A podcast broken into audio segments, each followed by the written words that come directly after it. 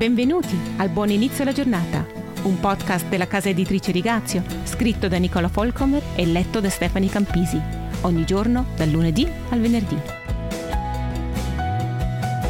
Buongiorno cari ascoltatori e care ascoltatrici, da Stefani Campisi con il podcast di Nicola Folcomer. Vi auguro un buon inizio alla settimana. L'ha detto davvero Dio? Un fazzoletto al posto delle forbici. Abbiamo iniziato questo studio con la tragica scena in Geremia 36 dove troviamo Joachim, il re di Giuda, con in mano un paio di forbici. Attraverso un'azione premeditata e drammatica, una sfida glaciale taglia pezzo per pezzo il rotolo su cui sono state registrate le istruzioni salvavita direttamente date da Dio e lo getta nel fuoco. Mi vengono i brividi lungo la schiena quando leggo questa storia.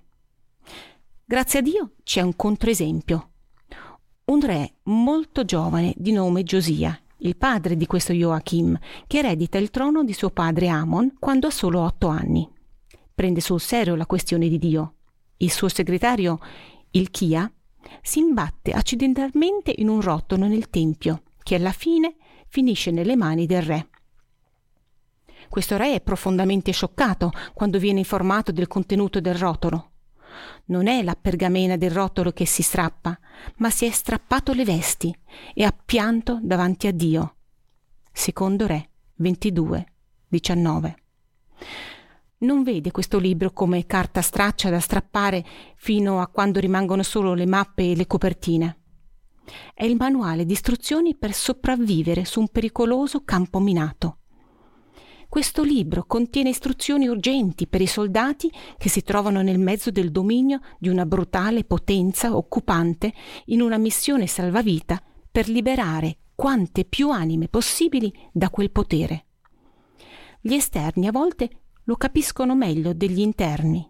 Mahatma Gandhi una volta disse Voi cristiani avete in custodia un documento con abbastanza dinamite da far saltare in aria l'intera civiltà, da mettere il mondo sottosopra, da portare la pace in questo mondo devastato dalla guerra.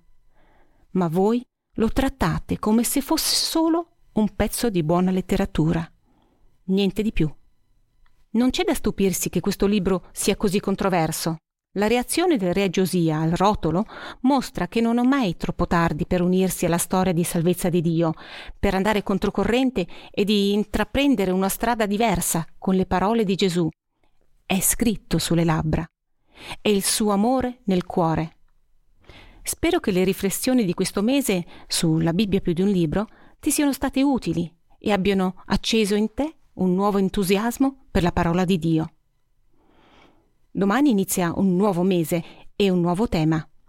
L'altro giorno mi stavo soffermando sulla storia di Agar, l'ancella di Sara in Genesi 16, e pensavo molto alla sua dichiarazione El Roi, versetto 13, Tu sei un Dio che mi vede.